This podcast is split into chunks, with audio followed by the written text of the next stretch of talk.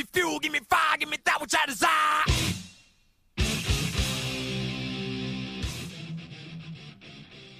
Hey, everybody, and welcome to episode 44 of Metallicast, the Metallica podcast. I'm your host and fellow Metallica fan. My name is Brandon. On this episode, I'm joined by Bob Nalbandian. Bob is a personal friend of the band who goes way back with Lars Ulrich before Metallica was even formed. And you are going to hear a bunch of great first-hand stories from those early years in this episode, plus a bunch of first-hand stories about the general LA metal scene in the 1980s. Bob is also a writer and director. His new documentary is called Bay Area Godfathers, and it is out now about the Bay Area metal scene of the 1980s, and of course, Metallica being a big part of that movement. So please check out the documentary out now on DVD and all major streaming services. And here is my conversation with Bob Nalbandian.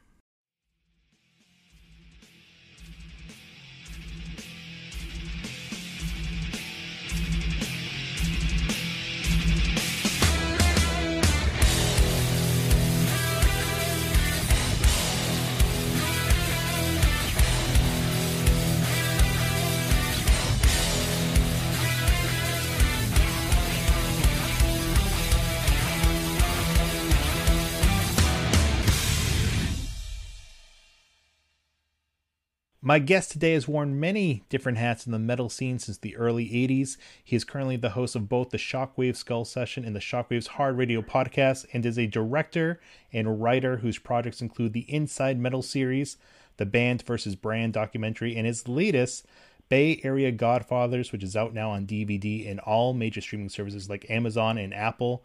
Please welcome to Metallicast, Bob Nalbandian. Bob, how are you? I'm doing great. How are you doing, Brandon? I'm doing very well, thank you. All right.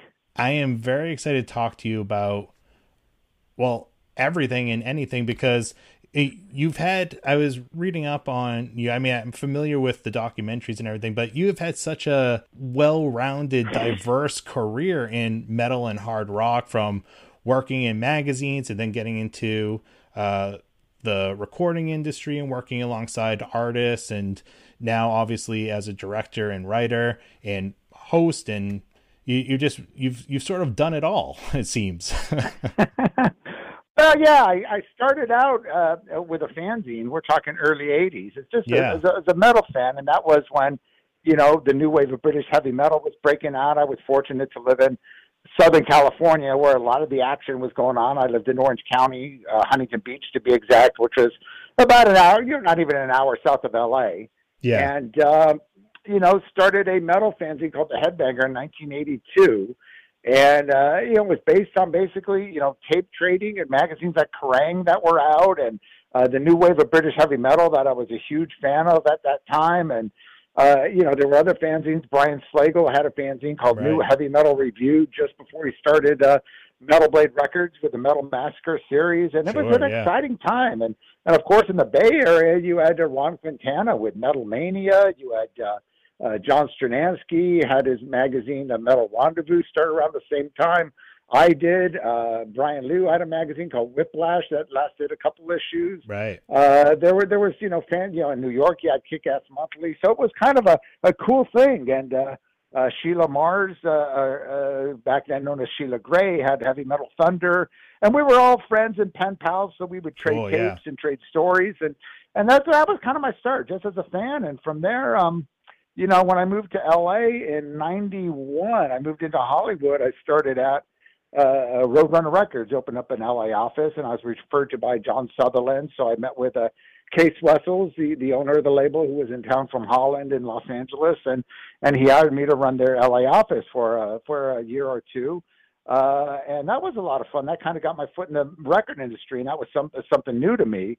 You know, I was always a fan and stuff, and never really right uh, you know, uh, I went into the business side. But you know, down living in Orange County, I got to know Lars. You know, before uh, just before he formed Metallica, and right right when he was forming it, because he lived in Newport Beach, and a good friend of mine, Patrick Scott, was good friends with Lars, and he would invite me over, and we'd just he would just know him as this this dude from Den- uh, Denmark, this ultimate metal fan. He's got the yeah. killer record collection. So we'd just go to his house and and he would make us tapes. He would make uh killer compilation Awesome. tapes of all this rare new wave of British heavy metal at the time and and you know we just worshipped him you know it's like oh lars man oh this is awesome you know yeah we didn't know he was a drummer Yeah. until you know until like the second or third time i i visited Right. him i saw a drum set in in the uh, spare room there you know, and I was kind of blown away. I go, you could play drums in Newport, in a, a, a condo in Newport Beach, you know, real conservative. And, uh, you know, that was around the time he met with James. Yeah. And, you know, funny enough, we knew James uh, from the Woodstock. He was in a band called Leather Charm, but Right. I used to always see him, and I, you know, I he would always kind of stare me down because I had a jacket. Uh, I was one of the you know original guys in Orange County that had patches of of all the you know for, for everything from Judas Priest to Rainbow to Black Sabbath to Motorhead, Saxon, Iron Maiden, you know, uh, Right. uh, stuff like that. Tygers of Pan Tang. So and and it was it wasn't even a it wasn't even a denim jacket. It was like one of those nylon windbreakers. and I had a bunch of patches, and he would always stare at me, and I'm like going. Fuck man, does this guy want to kick my ass, or you know? So I never looked on. Then, then after I realized that was Lars's singer, because Lars described the guy. I go, yeah, because you know he would. He, I the first time I saw him, he was wearing a Motley shirt. Second time, he was wearing a Motorhead shirt. Third time I saw him, he was wearing a Venom shirt. So I'm like, okay, this guy got you know has Yeah. to know something. I and I met up with him. I said, hey, you're you're you know the singer from Metallica, and he's like, what? But how do you know? You know, like we, we didn't even rehearse yet, really. You know, we didn't. And I said, I met Lars, your drummer, and he's like, uh. oh yeah, and he and he goes, dude, you've got the killer jacket. He goes, I I go, yeah, I always notice you like kind of you know staring me up and down. I was thinking you wanted to kick my ass or something. He's like, no, dude, I'm just digging your patches, man. And so it was it was kind of funny. So that's that's how small the metal community was it was at that time. But um, Awesome. uh, yeah, it was pretty funny. But uh, yeah, he um and Lars had just got together with Ron McGovney uh, at the time, who was playing bass, and Right. uh, I think uh, James was living with uh, Ron at a place in like Norwalk, uh, uh, Downey area. He uh, his his parents' house. He had a condo, and uh, the parents kind of gave him the condo because they were going to tear it down before they built the 105 freeway. right. So we're talking, you know, 80, 81 yeah. uh, and uh, so they rehearsed there and everything, and and that's when they were auditioning guitar players, uh, and eventually they got Dave Mustaine. And incidentally, that's how Pat met with Lars through that ad in Recycler, my Right. buddy Patrick Scott, and because it said something like, you know, a new band looking to, you know, to play songs influenced by Motorhead. You know, Iron Maiden and Tygers and Pan Tang, and Pat's Yeah. like, who who else knows of these bands? So he just called him up as a fan, and you know, I mean, Pat was a practicing guitar player, but he wasn't, you know, good enough to. He didn't feel it was good enough to be in a band at that point. yeah. Uh, but he just, you know, started talking with Lars, and Lars said, "Hey, come over, check out my record collection." And that's how it all started. The whole Metallica connection. So it's kind That's of so funny. cool. It's kind of Yeah. funny of back now that you know something like that happened, and they became, you know, 'cause- and then that, of course, at that time they were so underground, and their thoughts were just, you know, all they want to be is Motorhead, the U.S. Motorhead, the fastest yeah. heaviest band in the world. They, you know, there, there was no thought or any any inkling that they would become this mega metal band. You know, where Right. just like, man, if we could just Yeah. have that respect that Motorhead has, you know, that would be the Yeah. ultimate. So, you know, it, it was kind of fun. It was fun times. That's so cool to hear about how, you know, it was it seems like a small circle back in the day, but it, you guys were so close and so so there's so much passion and energy that went into that scene that really I feel like helped develop all the bands back then, you know, because they had it was such a even it was a small support system, it was such a almost manic support system with between the fanzines and the you know the tape trading. It, it was just such a hands-on passionate experience for you guys. Dude, the underground scene was where it really is where it, it I mean, that really catapulted heavy metal to the next level. right. you know, not just Metallica, but you know all the you know more underground thrash bands and all that. Uh, and everyone, like when I talked to Lars, he knew every he knew Brian Slagel and John Kornarens. He had met Yeah. them, you know, for and and and he knew Ron Quintana because he took a trip up to the Bay Yeah. Area and he had known Ron. And he knew all the people. He knew, you know, Aardschok. I, I you know, just be mentioning stuff. Aardschok magazine from Holland. He breaks out a bunch of issues. You know, uh, do you know this band Bow Wow from Japanese? And he breaks out like all these Japanese imports, which if I don't know if you remember, they're like thirty dollars Yeah. at the time for. You know, it's like holy shit, how'd you get these? You know, and, It's so funny because I recently had John Kornarens on uh, an episode, and he was also telling me about how you know he when he met Lars and went to the uh, what was it Newport Beach and Country Club. right right, and he was also saying how he saw you know the drum set at what was it Newport Beach? He had the condo Right. and and he's Right. like he's like you're gonna play. He had the same reaction as he like you're gonna play drums here. like how's that Yeah. going to work? but it's uh, funny too. I, he also mentioned he was talking about the imports and he mentioned Bow Wow. I'm like I, I I and I was joking with him. I said I feel like you know.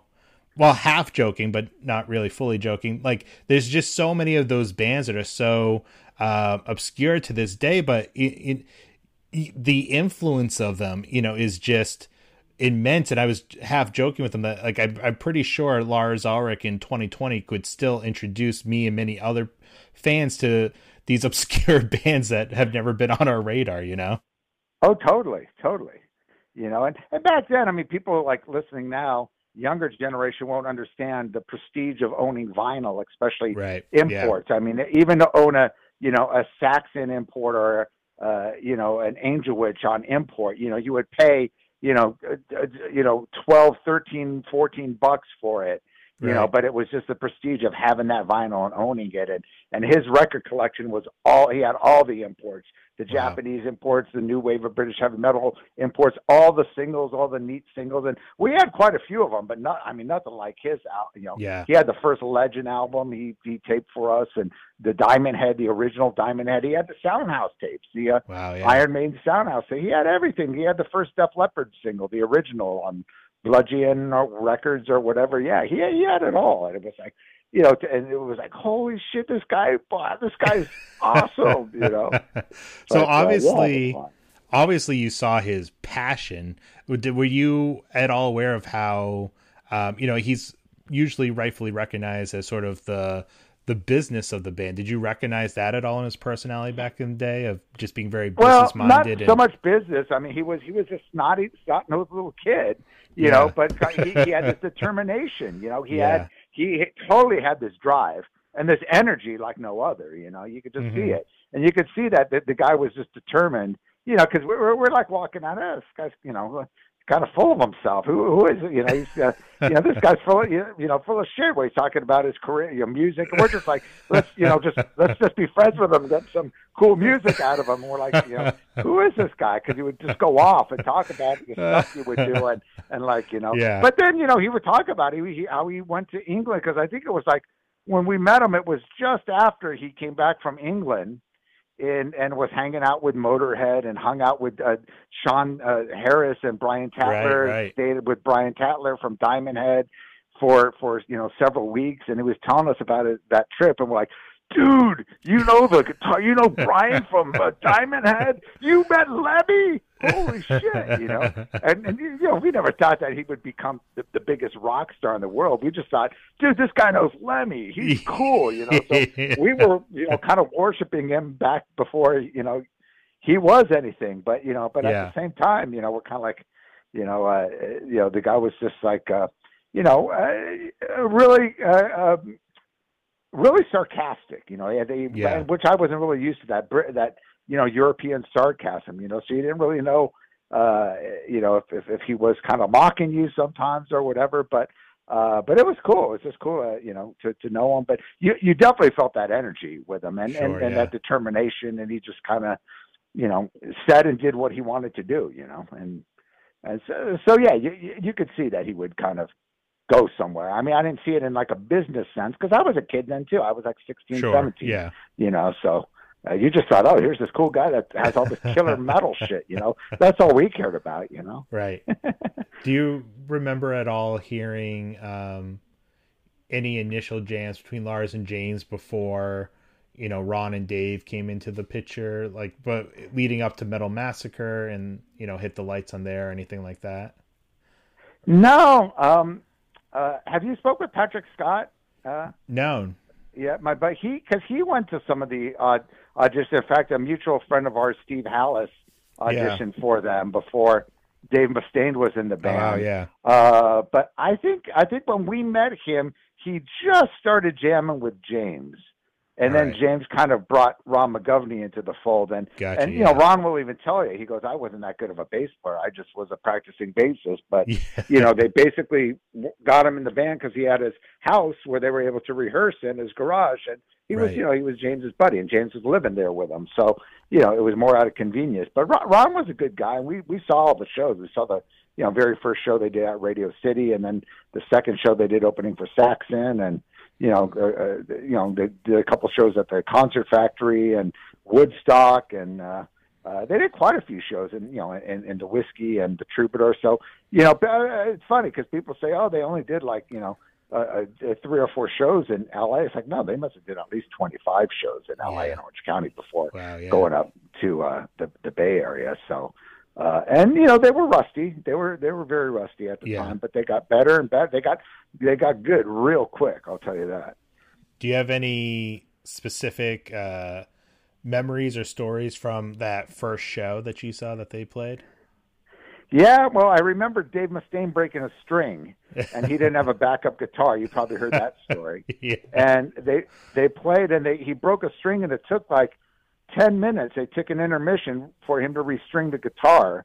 And if i remember correctly they started up the song but they didn't start it from the beginning. They just counted it off where they left off.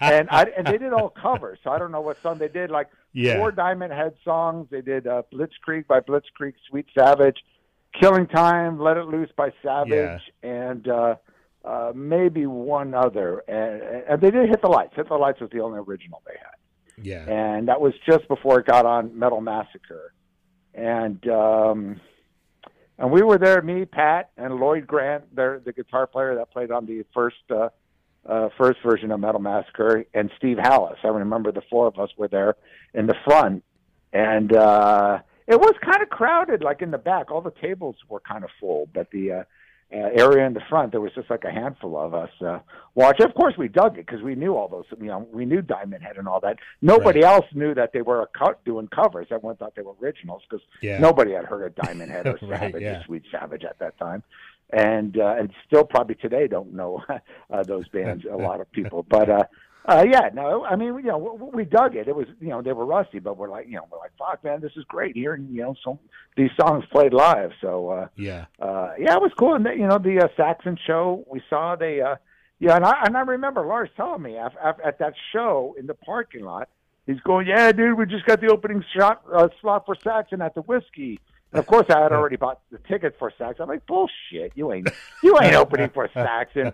Come on and see, man, come down. And sure enough, you know, Ratt was opening one night, and uh, uh, Metallica opened up the second night. So, Wow. Yeah. and they did two shows a night too. I think we actually saw both shows.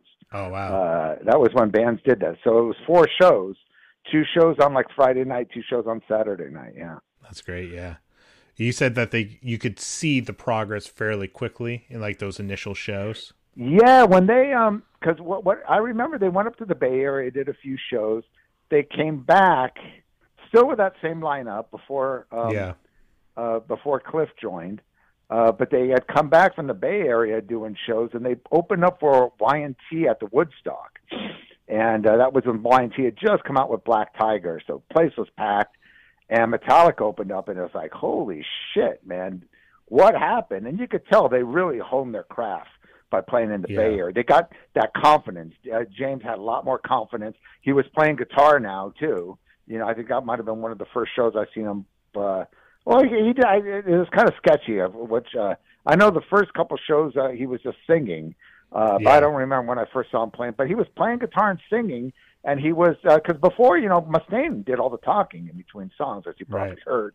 Yeah. And uh, but this time uh, you just heard, saw the confidence and the tightness. They were so tight, and uh, uh, they still didn't. You know, they didn't like move around. They weren't the Metallica as you see. They weren't.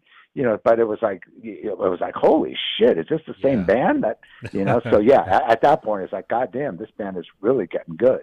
And I think a lot of it had to do with their uh, play in the Bay Area, where they play for, in front of a huge, you know, a fan base that appreciated them, and that really gave them the confidence. Because here in the L.A., all these shows they did in L.A., people, you know, uh, you know, didn't really care for them. It was kind of like, ah, you know, it, you know, and they were playing with a lot of the hair metal bands, obviously. So, you know, it wasn't uh, until they went up to the Bay Area until they kind of uh, realized that, hey, you know, th- this is this is kind of our place. And uh, uh, and then I saw them after they got, um, you know, after when they got Kirk and uh, uh, uh, uh, Cliff, and they had played. Um, uh, uh, the country club on behalf of Raven when Kill 'Em All just came. Oh out. wow! And at that point, they were just amazing. It was like, holy shit, these guys are good. This is Yeah. like a whole different band. I mean, they just like, you know, James had complete confidence, and they were just, uh, you know, just uh, a killer band. Yeah, it was. It was like, holy shit, this band is good. So uh, to backtrack just a little bit, it, I'm just curious because you you were able to kind of give a little bit of personal insight on um, a few of the guys. What was your like initial thoughts on Mustaine as a player and as a person? Oh, I, I love Mustaine. I always Yeah. got along really good with Dan. Still do to this day. Uh, you know, we still you know chat you know here and there, text each other back Right, and forth yeah. or whatnot. Um, he uh, when he first started, I mean, he was brash. He was crazy. You know, they, they were all kids and they were kind of crazy. And Right. you yeah. know, I grew up in this, you know, suburban Huntington Beach, very conservative, you know, house. So I, you know, I, I tried to act like I was this cool rocker guy, but you know, I had kind of short hair and then, you know, and and would hang out with these guys, and I and I'm just going, oh fuck, I I can't. I I, I just remember this one show, and they didn't. Everyone talked about Metallica parties. That they didn't have. I know Pat went to a couple parties in Dana Point that they played.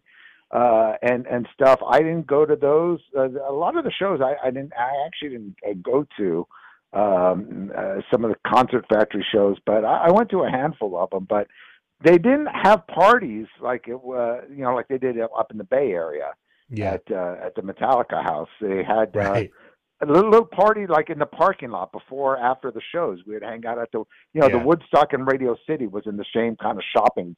Not shopping center, but they're next door to each other, and they had a Right. giant parking lot out there, and people would just hang out there and drink. And I just remember hanging out there, and I think Dave Mustaine or one of his buddies like was just getting hammered and like threw a uh, beer bottle and it went through like a car windshield or something. It's like I got to go, man. I, I I'm not to get arrested. I'm gonna, you know, it's just like I, this is not a good scene.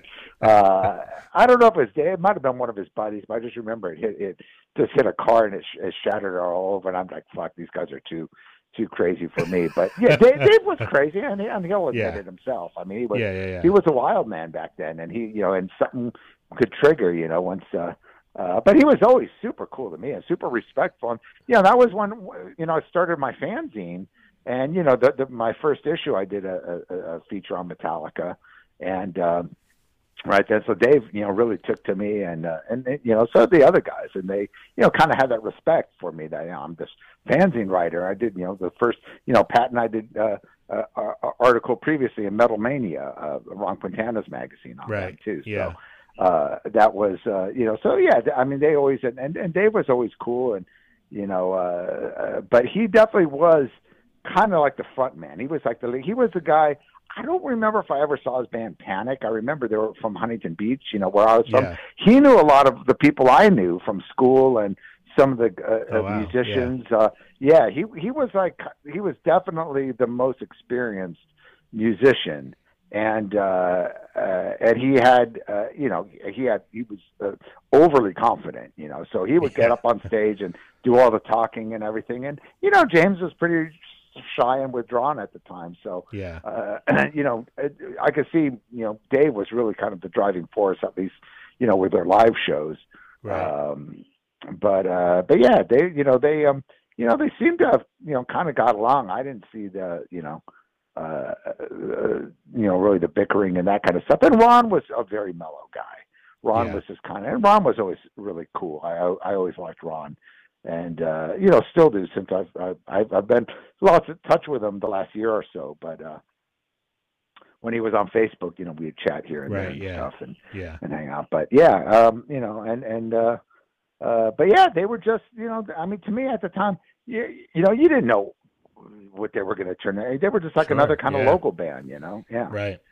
and we just dug them because they were playing European style of metal, you know. And it was them and Armored Saint. That's when I discovered Armored Saint around that time. And I remember Awesome, yeah. telling Patrick and Pat brought, brought uh, James and Lars to that show at Woodstock, and I think that was their first show when uh, you know they wanted because they still weren't happy with uh, James wasn't happy with being a singer and guitar player. He wanted to be one or the other. He wanted to just play guitar, and uh, you know, and you know back then his voice was way different. If you hear the old Metallica, Oh yeah, demos. yeah. Much higher pitch and everything. Yeah. That's- I think that was the first time they approached John Bush was that Yeah. that uh, first Woodstock show. But um, uh, yeah, yeah, good times, man. It's funny you it's funny you mentioned Armored Saint because I've I've had them uh, a lot of my mind lately because I just uh, I well I, I, was had the opportunity to interview John Bush for the podcast and uh, I've had a opportunity to hear the new album which is really really great. It's Amazing, dude. awesome. Such a It's great album. so Punch good. Yeah, it, It it is, it really it's is. from start to finish. It's just a, a, a just a superbly solid album. And so, Yep. and then, and I just recently saw the trailer for their upcoming documentary too, um, that is coming out. So there's, I, I've, it's funny you mentioned this because I've been thinking a lot about them. But between the interview and the new album and seeing the trailer, and it, I, and I hope that the album is does great things for them because it's really, really good. Absolutely. Yeah, I can't wait to see the documentary, and I was uh, honored to be a part of it. Russell Yeah. Charrington, I think, did a great job in, in the you know the trailer and the parts I've seen so far. So uh, that should that should be good, man. They deserve it. They were a band that really busted their ass, and I mean, they were one of the, the to me, I thought they were the best of all the LA metal bands. You know, and Yeah, I pushed them like crazy back then, and they had. Uh, you know, and they, you know they were bigger than Metallica in the beginning. They had Right. signed with Chrysalis, and yeah, Metallica opened a lot of shows, and you know, Lars even said, in I believe in my doc, in one of my documentaries, that you know, we just wanted to ride the coattails of Armored Saint, thinking we would, uh, you know, get noticed, you know, because uh, yeah, in L.A., uh, Metallica didn't have. Uh, you know, Armored Saint was really the only band they really had a kinship with. I mean, they would do. Uh, I don't know if they did shows with like Savage Grace or some of the other metal blade bands. I know they did some shows with Bitch and some of the other metal blade bands, but really it was Armored Saint and that really Yeah. uh, uh, had the big following and had the crazy, you know, headbangers that would would follow them and pack the places. So, yeah, absolutely. Is there any there, i mean there's so many bands from that scene. I'm curious who who are some of the other bands that stood out to you as um, whether they made it big or perhaps kind of fizzled away for one reason or another if there's any bands maybe you thought should have been bigger than they were or what were some of the bands that you remember that really stood out to you Well, I thought Warrior was a great band. That debut Yeah. album, Fighting for the Earth, I thought should have been huge. And uh, and Joe, incidentally, was one of the producers of Inside Metal, Joe Floyd, and uh, amazing guitar player, producer. Um, that album, I think, had everything, just total European metal. I always liked the European metal bands. I thought Malice were a good band. Their first album, very Judas Priest. Uh, I didn't care for the License to Ill, License to Kill as much, but the uh, uh, see, I almost went Beastie Boys, License to Ill, License to Kill. Uh, their first album, what was it called? In the Beginning. Uh, you know, Yeah. with Gods of Thunder, Stellar Masters, and and all those songs. Uh, Terror Woman. Uh, they were always a good live. They were great live. They looked great live. James Neal, great vocalist. Uh, you know, very European sounding. I thought they were a really good band. Um, you know, you had a lot of, uh, you know, Slayer. I saw the very first shows of Slayer when they were doing covers. I love that first Wow, Slayer yeah. album. Like I used to see them at the Woodstock all the time, and yeah you know, obviously they made it big. But uh, right you know, Savage Grace was a good band. Uh, there was Tyrant that played a lot. Abattoir, I saw a lot of their early shows. I thought they were really good. Um, you know, there were a lot of real, and they were all heavy bands back then. You know, uh, yeah it was such a diverse scene too yeah, Between I mean, everyone talked about the then glam bands. Yeah. yeah. I mean, you had obviously, you know, the Motleys and and Ratt and was was starting in Steeler. Uh, you know, Steeler were kind of in between. Ron Keel, they had, they had some heavy tunes, but right um, uh, you know, you had that, uh, but you did have a lot. You know, there's a band called Overkill, uh, L.A. Overkill, that were uh, kind of motorheadish. They were like punk metal, and Right. uh, there was another band called the Stepmothers, I think, from like uh, San Bernardino area, that would do shows opening for Wasp uh, sometimes. You know, Avatar would open the show, or Overkill would open the show, and you know, Wasp were the big band. The Wasp was a heavy band in, in the beginning. Yeah. Um, yeah, they were kind of the hair metal, like, you know, gimmicky thing, but they had some pretty heavy tunes. Um, but yeah, there were a lot of bands as far as uh, uh, you know. Um, uh, yeah, yeah, I was managing a band, or, or I was friends with the band August Red Moon. They turned into Eden, who I was later managing oh yeah. uh, in yeah. the early '80s. And uh, uh, Mike Henry, uh, uh, rest in peace, was I always thought was an amazing frontman, uh, Yeah. great voice.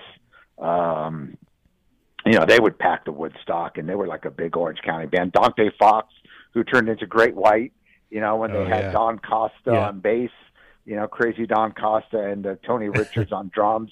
Uh, they were good. You know, they were a fun band to watch, and uh, a lot different than Great White than what Great White became. You know, kind of a Right. bluesy, bluesy rock band. Uh, you know, they were a little Van Halen. I used to love Snow. Uh, you know, Carlos Cavazos' old band, Stephen Quadros, uh, Doug Ellison. They were a, a band that that you know played L.A. a lot. And during the Yeah. Starwood era, I never made out to the Starwood, but they they were good. Uh, a la carte were a local Huntington Beach band, more of a boogie band, uh, kind of ZZ Top meets Van Halen, but well, just such a great live band. Yeah. I always thought they were a great band that should have made it. Uh, and we're so pro. I mean, just amazing musicians. All those bands, you know, had had Right. really great players. You know. Was it a surprise to you at all when Metallica made the decision to go to the Bay Area and leave LA? No, I knew them them talking about that a Yeah. lot, and I knew that you know that that that Cliff kind of made that uh, clear to them that he's not going to move down to L.A. Yeah. And I know they all wanted to go up there, and I you know I uh, uh, don't think it was like a second thought in their mind. It was like, hey, Yeah. you know, we you, our fans are there. We have a support system out there.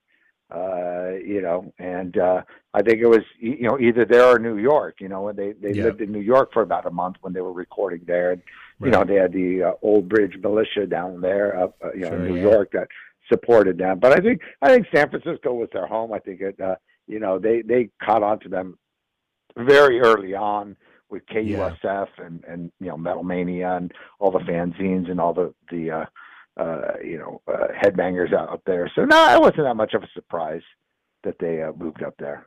was the was the LA audience kind of like the stories you hear as a Metallica fan or you know about how the LA crowd was just largely uninterested and therefore is is there a lot of truth to that or? Yeah, but you know, to be honest, I've said this before, not not to be an asshole, but uh, we loved Metallica because they were playing, you know, songs we loved, Diamond Head and all right that. But yeah they really weren't that good. Uh, they weren't. They weren't seasoned musicians, except for maybe Mustaine. I mean, Metallica. Lars had just started playing drums. I mean, Patrick had said he had seen him when he first met Lars and would see him playing, and he's you know a beginner player. He's just like starting out. You know, he was Right. in that room in Newport Beach, and uh, uh, uh, James. You know, James was in some bands, Leather Charm, and a couple others, but James didn't have that stage presence. You know that everyone sees now. I mean, he yeah it just kind of stood there and was and and Mustaine was kind of the the whole band. So you know, for people to say, yeah, they just kind of stood there. I mean, if if, if you know, back then you had to be a visual band too. You know, Yeah. and that's where the image came in with the hair metal, and you had to be. You know, a front man. You had to be kind of, and they were. Ju- they played. You know, they were. They were actually uh, pretty tight, even early on when they pl- uh, played. And uh, but sometimes they would do like Dave Mustaine would play faster, and uh, you know, I think Ron would have a kind of a hard time keeping up on some of the real fast songs, Yeah. you know, and stuff. So it was, uh, uh, you know, and I think that the audience kind of in, in LA, I think in the Bay Area, they didn't, you know, it was just like, hey, this is what we like. We like the heavy. right That's yeah, yeah. And, and in LA, it's more, it's all, you know, musicians, you know, it's all about the music, you know, it's all about, you know, Eddie Van Halen, and Randy Rhoads, you Yeah. know, all these great guitar players that were coming, coming out of LA, you know, Yeah. and, uh, and, that kind of thing. And, uh, uh, but you know, I mean, it's funny because they started out playing the clubs right away.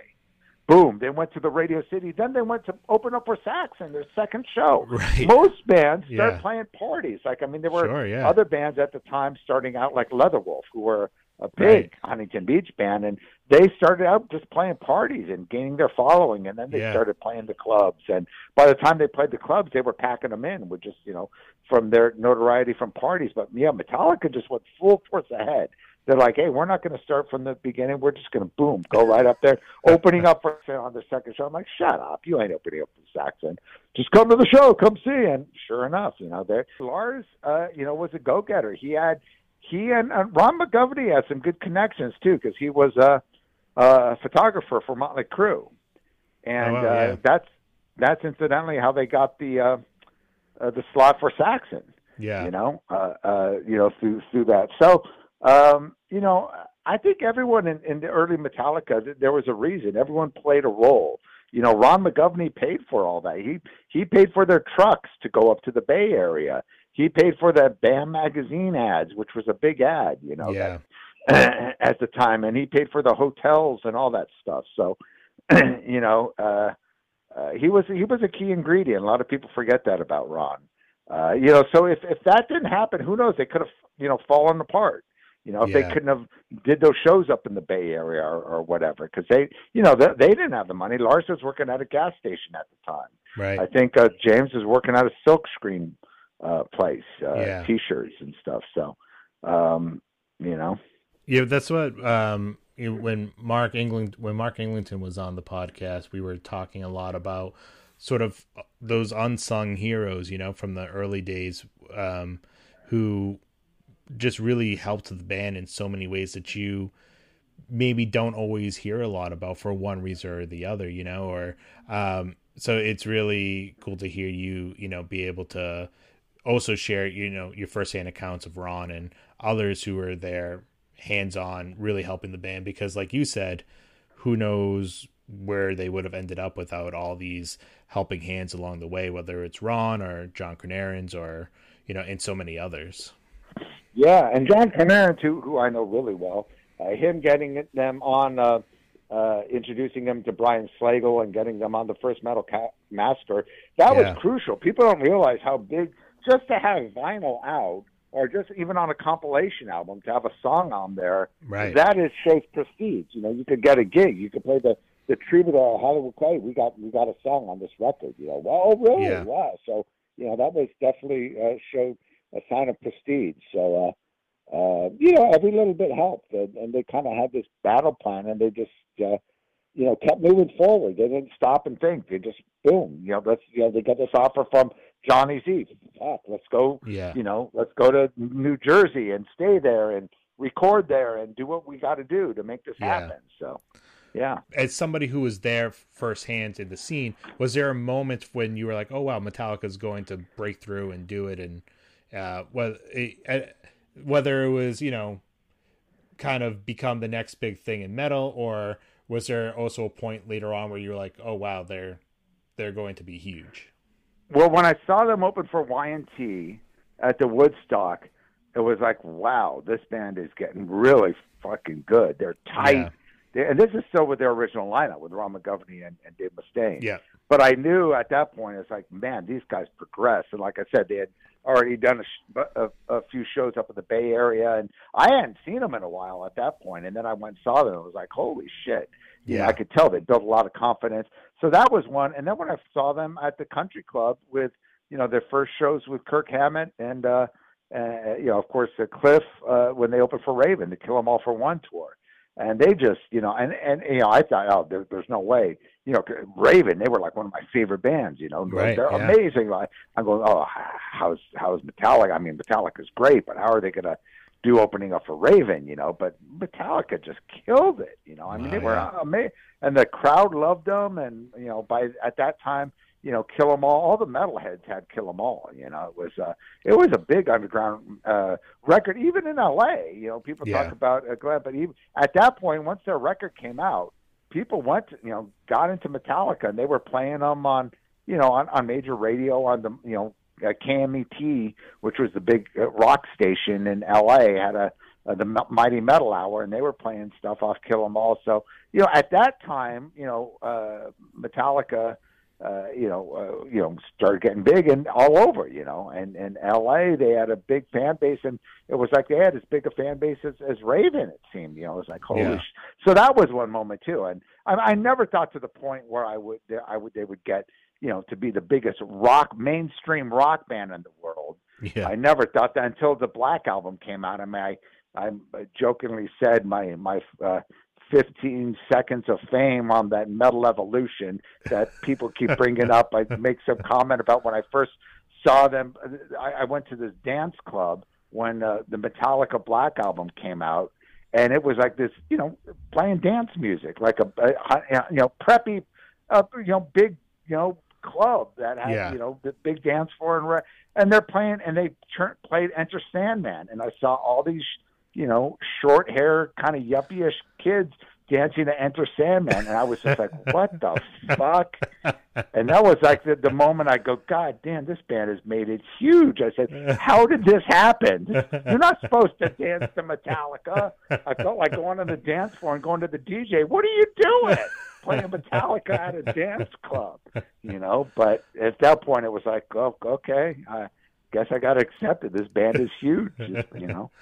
Because I knew Yeah. it was kind of like you're in denial. You know how Right, big the Black yeah. album was. Like Sure. but you just thought it was all kind of more metalheads buying. Yeah. You didn't know that they really crossed over into that mainstream with, you know, because this was, you know, uh, with Enter Sandman and of course Nothing Else Matters really took Yeah. them over. But uh, you know, yeah, it was that that that those three inc- incidences uh, uh, were probably the three that made me go, damn, this band is going to be huge. and of course, Enter Sandman, it was like that was it. Yeah. After that, it's like okay. I was in a daze, in a fog after that, just going, "Wow, this yeah. is Metallica. What's yeah. going on here?" is and not that I was pissed or upset or like, right? and I wasn't like, "Oh, they sold out," or I was just like, kind of in awe. It's like, Yeah. how did this happen? How did they get from that to this? And like, wow. well, especially kind of somebody with a personal relationship to you. Well, yeah, you that saw their from day one. Yeah. And, and Lars was all against the mainstream. You know, at the beginning, it was all, Yeah. you know, oh, that's commercial. It's got to be metal. You know, it's got to be metal. You know, you know, and- and this, you know, so yeah, it's kind of funny. But uh, So to kind of tie in with that, um, is there you know they've they've always kind of try to push themselves musically, whether it was you know releasing you know uh, Ride the Lightning. I mean the the jump from Kill 'Em All to Ride the Lightning is gigantic, I think, and obviously starts that's a pushing good the point. envelope. That's when know? I that's when I really saw this. This band is a worldwide metal. You know, Yeah. I, when they did Ride the Lightning, it's like God. You know, this band is like Judas Priest, ACDC. Oh, yeah. This band, they're not just this underground thrash metal band. You know, yeah uh, uh, the, I mean, just the maturity of Ride the Lightning with with James's vocals, just the uh, uh, you know from one album to the next, his, his vocals were and and the songwriting and the lyrics. You know, I mean, you, you listen Yeah. to Fade to Black and For Whom the Bell Tolls. It's like the jump they made, and you know, we we all had the demo earlier, the uh, four song demo right with uh, uh, uh, Ride the Lightning and Fight Fire with Fire and uh, uh, For Whom the Bell Tolls, I think Fade to Black. And they were a little bit faster and, and, and such, and it was kind of a, a very raw demo. So we kind of knew the direction. It was like, holy shit, man. But when that album came out, the production, it was like, man, this, this, you know, this, this band is taking it to the next level big time. yeah. I'm, there's very few bands, if any, that I feel like have made that gigantic of a jump from the first to second album. Yeah, yeah. And I think uh, the first album was a little premature. You know, they had the Yeah. songs, and you know, Mustaine had a lot of songs. They went right into studio, and like I said, they were only together. You know, not even. I mean, most bands back then. You know, uh, you know, like the Inside Metal documentaries you talk about. People look at bands like you know, oh, oh Van Halen. They just made it on the scene and made it huge, or Y&T. You know, Y&T were around since 1974 you know, people then, you know, people lump them into the 80s hair metal because of a summertime girls thinking, oh, they're just some new 80s band that just came in. No, they've been busting their ass. Most of those bands, Van Right. Halen was busting their ass in 74. You know, all these bands worked the clubs, worked for years before they got record deals. Metallica, they just, uh, uh, you know, they got on that Metal Massacre on the compilation. Boom! Within months, they got a deal with, uh, um, you know, Johnny Z Yeah. they everything went so quick for them, you know. So they Yeah. weren't really. I think when they did the first album, uh, they just, you know, it was more like going in recording, you know, their like the No Life 'til Leather demos. It wasn't that big Right. of a jump from there. But yeah, with Ride the Lightning, I think they really took the time, wrote, you know, and got got to know each other as a yeah. band. I think Cliff was a big part of that too, bringing all that together. Yeah. You know, I I didn't know Cliff very well. I met him a couple times, but he definitely seemed to be you know kind of the brainchild of of of of uh, you know it's definitely the most musical guy in the band, and yeah, you know I think that really um you know cat, yeah definitely catapulted them to the next level. Is, so as they continue to sort of go through their career and you know do more stuff, whether it's you know release uh, their first music video or do a song like Nothing Else Matters or, you know, cut their hair short for load, reload. Was there anything that to you was like, oh, that's like, it just took you by surprise? No, I mean, you know, of course, we were going through, uh, you know, our phases, but we always kind of, you know, I got the people that, oh, Metallica, they're sellouts. I mean, did we, I, I, you know, I kind of had that feeling when ACDC did Back in Black.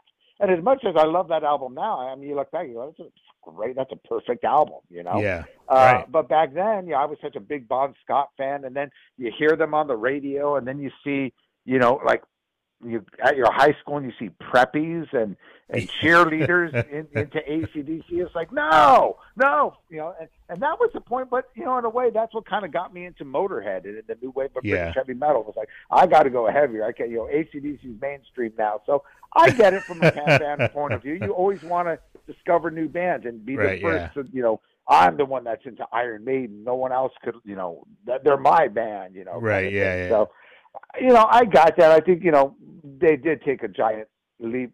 You know, especially when they did the load and reload, and and they and they had to have known it. You know, they Yeah, they they, sure, knew, they yeah. knew what they were, and you know, so they they knew they were going to get some backlash.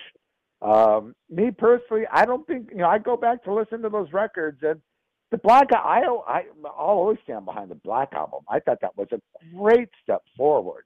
Oh yeah. Yeah, uh, I mean the it's a heavy record of Wolf Yeah. of Man. Some of those songs, sad but true. The production is, I mean, that album you could just crank up. It was heavy. It was, you know, Yeah. it was all, you know, definitely it had like some groove. It was slowed down. It was different.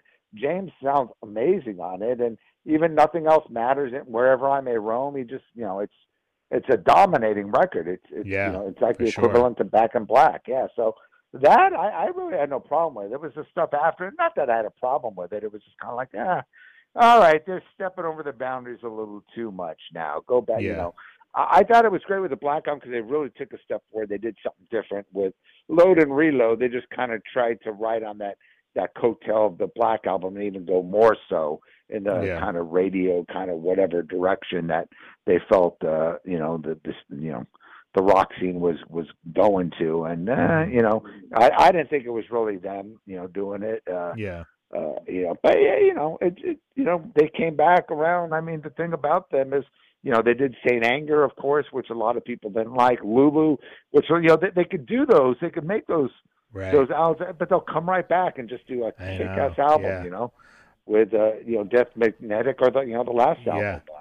I was just talking um, to somebody earlier this week for another episode, and uh, they were saying that you know they, they if Metallica comes out with a new album, and it's not really their cup of tea, and it's not something they're not really that fond of it, it's not going to stop them from getting the next album, which it True. seems to be like the case. Is like you know you, they can come out with uh, an album, it can take its hits from people, but then the next one's number one, selling millions, and they're touring the world, Yeah. selling out arenas. It's like there's just no stopping them. They're like kind of a monster in that way, you know? Well, it's, yeah, they'll do their experimental thing, whether it be Yeah. Saint Anger or Lulu, do some or their uh, thing with the, um, uh, you know, the the uh, uh, uh, orchestra.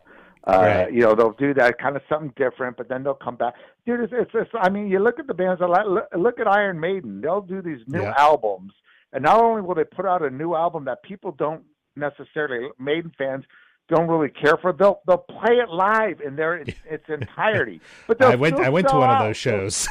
yeah, and they'll still sell, sell out. You know, fifteen thousand, twenty thousand seats. yeah. Uh, and and they'll just shove it down the people's throat. No, we're going to do what we want to do. Yeah. So you kind of got to give give them credit for it, Oh, and yeah, then I- Maiden will come back around the next tour and do like their greatest hits. Right. You yeah. know, uh, and, and back then you didn't really know. Now with YouTube and everything else, you know what what Sure. you know what the set includes. Yeah, yeah, but yeah. you know, but they would just do that, and and uh, you know, it was that kind of stubborn attitude, and that's kind of what Metallica has, and I think people respect that because they're like, okay, well, next time around it's going to be you know something solid, and you know, Yeah. but uh, you know, but I mean, there are some people that love the new Maiden stuff, the real progressive stuff. I've, you know, kind of not lost interest, but after Brave New World, it's kind of like, ah, you know, I listen to the albums. I, I dig, you know, Yeah, oh, yeah. Passchendaele, that's a great song. You know, certain songs and this and that, but. Yeah. you know, not something I would worship. But Yeah. you know, the fact is, they could do what they want to do and still be,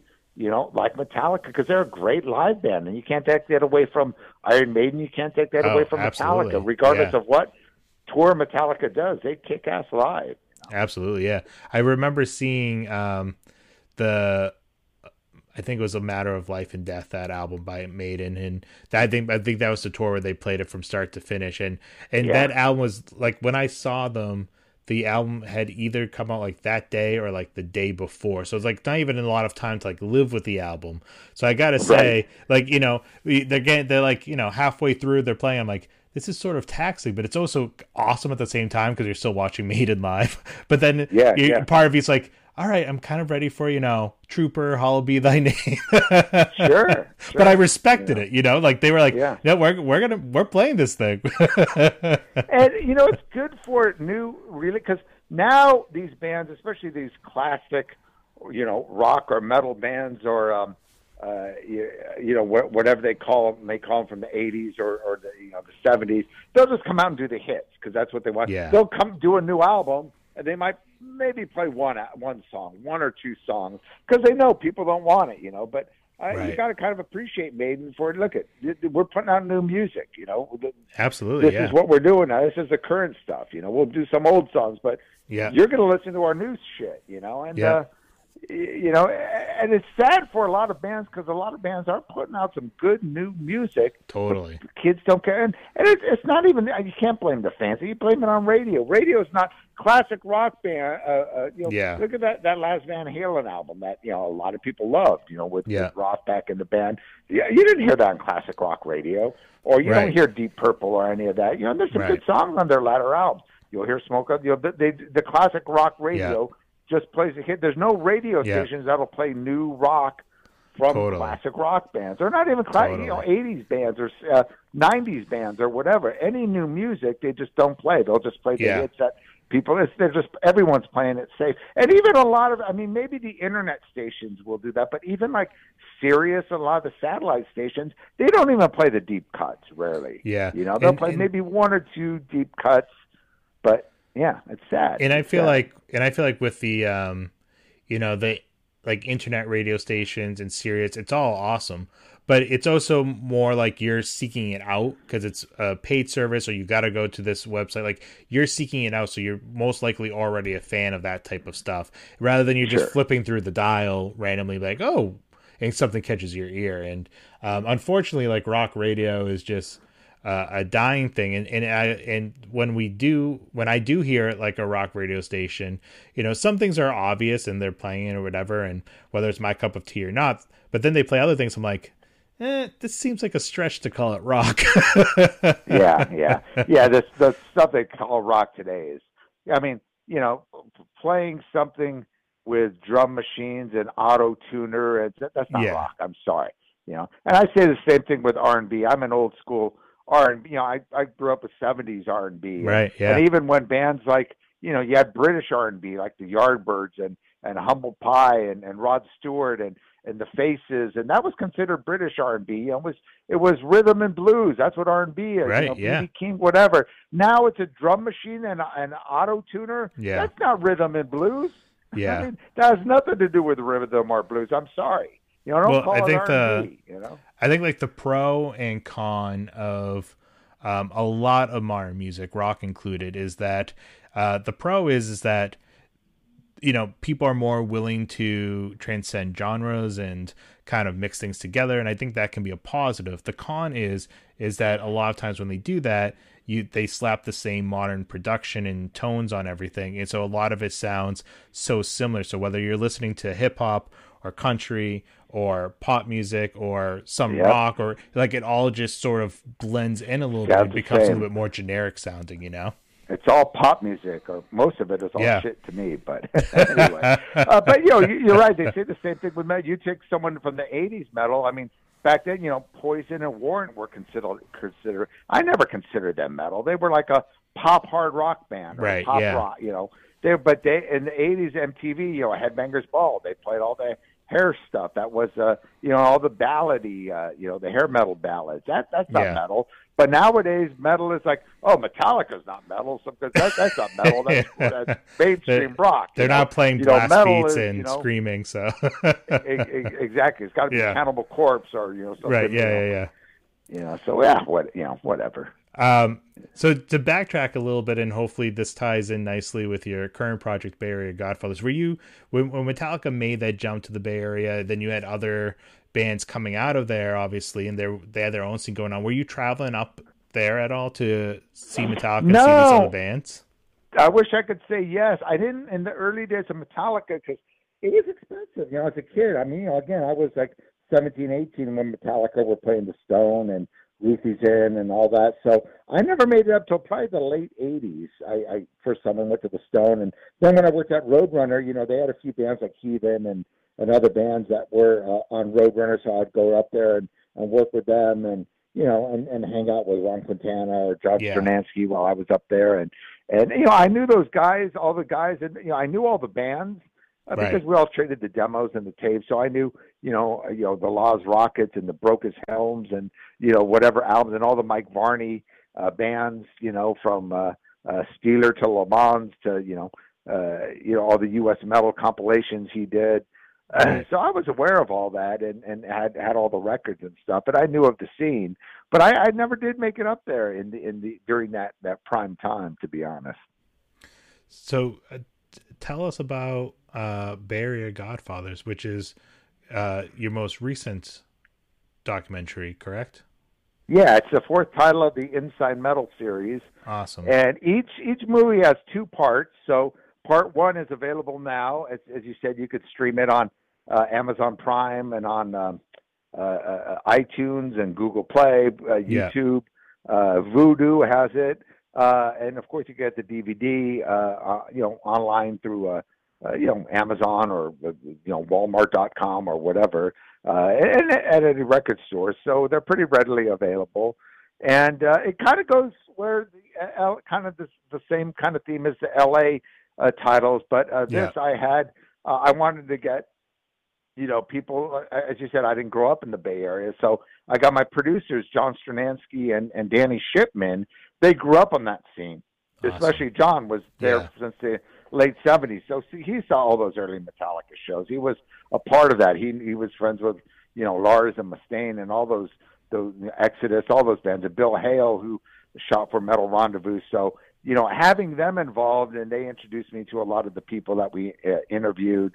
Uh, and Danny had some great interviews. He knew a lot of people, so you know it was it was a good team effort. Uh, I think particularly on this one, um, you know, and uh, uh, you know, we we wanted to make it not just thrash. We wanted to cover Right. like like all our movies. We cover the whole metal scene. So we'll Yeah. cover the glam bands from Vain and Jetboy and and uh, early bands like Head On and Roadrunner Right. and Le Mans and uh, you know uh, all that kind of stuff and and bands like Stone Vengeance that people rarely talk about. But they were around since the late '70s. A great all black metal band.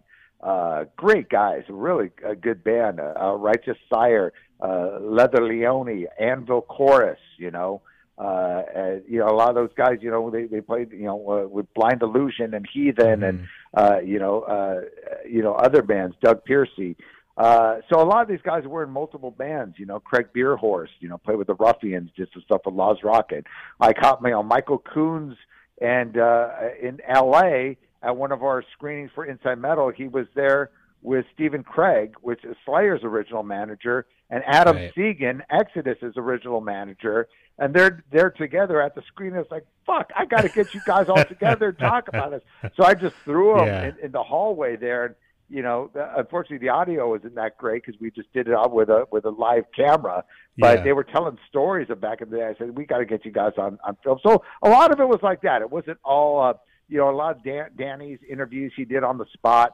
you know, with with guys from Death Angel and stuff Yeah. like that. So, uh, w- w- which I kind of like. It's got got that guerrilla, uh, you know, filming uh, mentality. Sure, yeah. uh, so I kind of like to mix that in, and then we got you know Alex. Uh, uh, Alex Gray, uh, my main photographer, who you know did real pro. He's a pro photographer, so it's but it kind of has that vibe. It's not like Yeah. totally perfect talking heads on on everything. You know, it's kind of got that raw vibe, and which really fits the scene of the the Bay Area metal scene of the '80s. You know, we want to kind of give it that '80s vibe. But Yeah.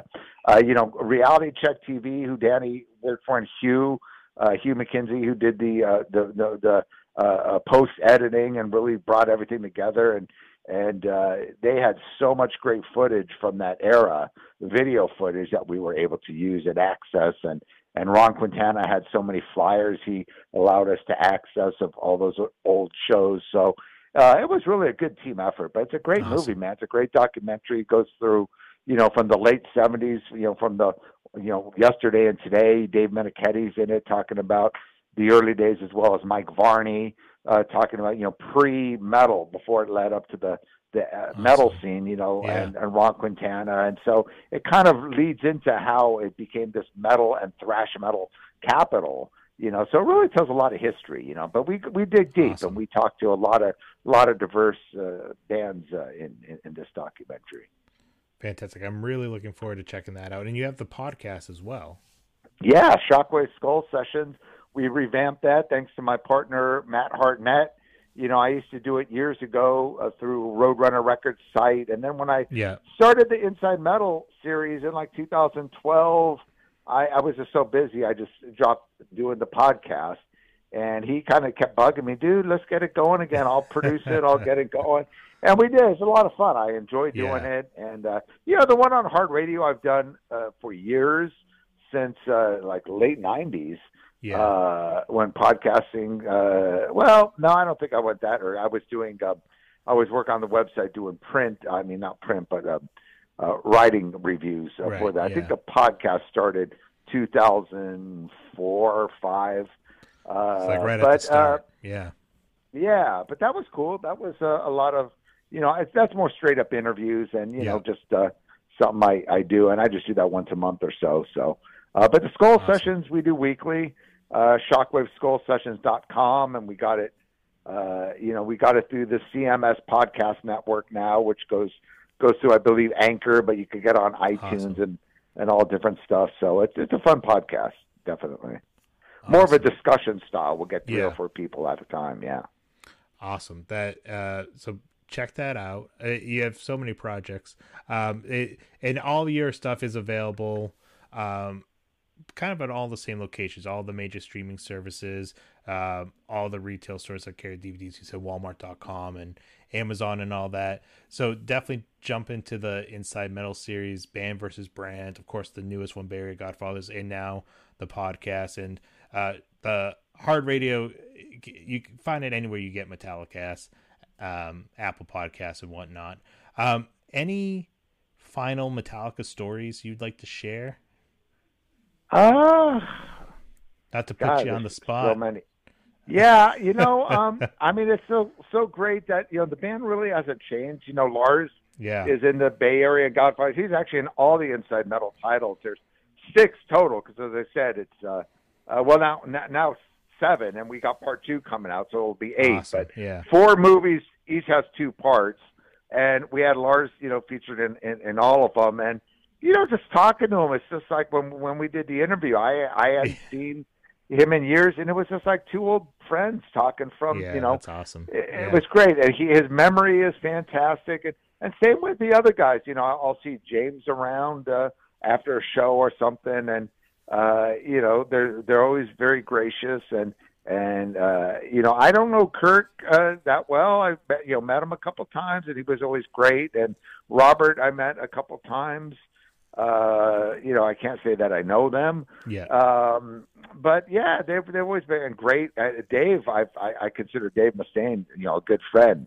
Now we Awesome, we yeah. you know talk quite a bit, and uh, you know uh, you know I I you know uh, it was an honor he put me me uh, included me into that Marty Free uh, the uh, uh, Rust in Peace book that he did. oh, awesome. uh, I got, to read uh, that. Yeah. Yeah, I got Marty Friedman in Megadeth, so he uh, uh, included me in that book and uh, uh, stuff, which is really nice. But um, yeah, I mean, you know, there, there's a lot of uh, you know different stories. I mean, funny stories uh, about Lars and stuff from back then. But nah, I don't know if anything I should really share. Uh, but uh, uh, you know, I mean, it was just you know they were just these crazy metal kids that Yeah. that made it huge. You know, so uh, and you know, again, it was like, man, I was in the right place at the right time to see you know their first shows. You know, some of Slayer's first shows, Armored Saint, all the rise, all the L.A. bands I saw. You know, all you know, you know, from Wasp to uh, you know, all, all the, you know, Motley Crue, I saw their very, some of their first shows. Uh, so just being there growing up here, uh, you know, it, it was, it was great, man. And, and being able to, uh, you know, go to the country club and the, on any given day on the, the whiskey, the Roxy, and go up to the strip. And here in Orange County, we had, so, you know, we had the Woodstock Radio City, uh, Concert Factory, the Golden Bear, which was around then, you know, you'd Yeah. see major bands. I would, see, you know, uh, you know, Robin Trower or Rory Gallagher or uh, Bachman Turner Overdrive, and you know, a little club, uh, you know, right right down the street from my house, and yeah, it was it was it was just a great scene, man. So so good. I, I thank you so much for agreeing to come on Metallicast and uh, for sharing your stories. And uh, please, you're welcome back anytime. I'd love to have you, Bob. All right, well, I appreciate it, Brandon, and you uh, take care, and uh, I, uh, I again thank you for all your support, and uh, definitely check out uh, the uh, latest Inside Metal movie, Bay Area Godfathers. Part one is out, and part two should be out probably in January.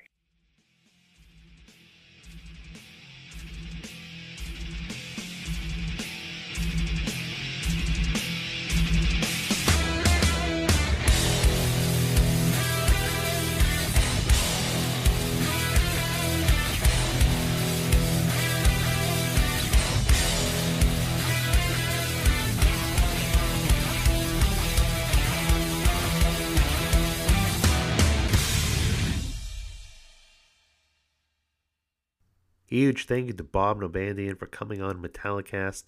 Please check out part one of Bay Area Godfathers out now on DVD and all major streaming services. Check out the links to purchase, rent, all that good stuff in the episode description. Please also check out the podcast, Shockwave Skull Sessions. A link to the website for the podcast is in the episode description as well, but you can also find it on Apple and Google and pretty much everywhere you find Metallicast. Please, if you liked this episode, download, subscribe, leave a positive five star review on Apple Podcasts. All those things go a long way in helping Metallicast continue to grow and help secure great guests like Bob on future episodes. Please also follow Metallicast on social media at MetallicastPod on Facebook, Twitter, and Instagram. I hope you enjoy this one. I had a blast talking to Bob. So many great firsthand stories. And you know that his documentaries are good because he is somebody who has so much passion, is a huge fan, but also lived it and saw a lot of things firsthand for himself in that early LA metal scene, especially. Until next time, ladies and gentlemen, metal up your ass. Yeah! Fans not experts.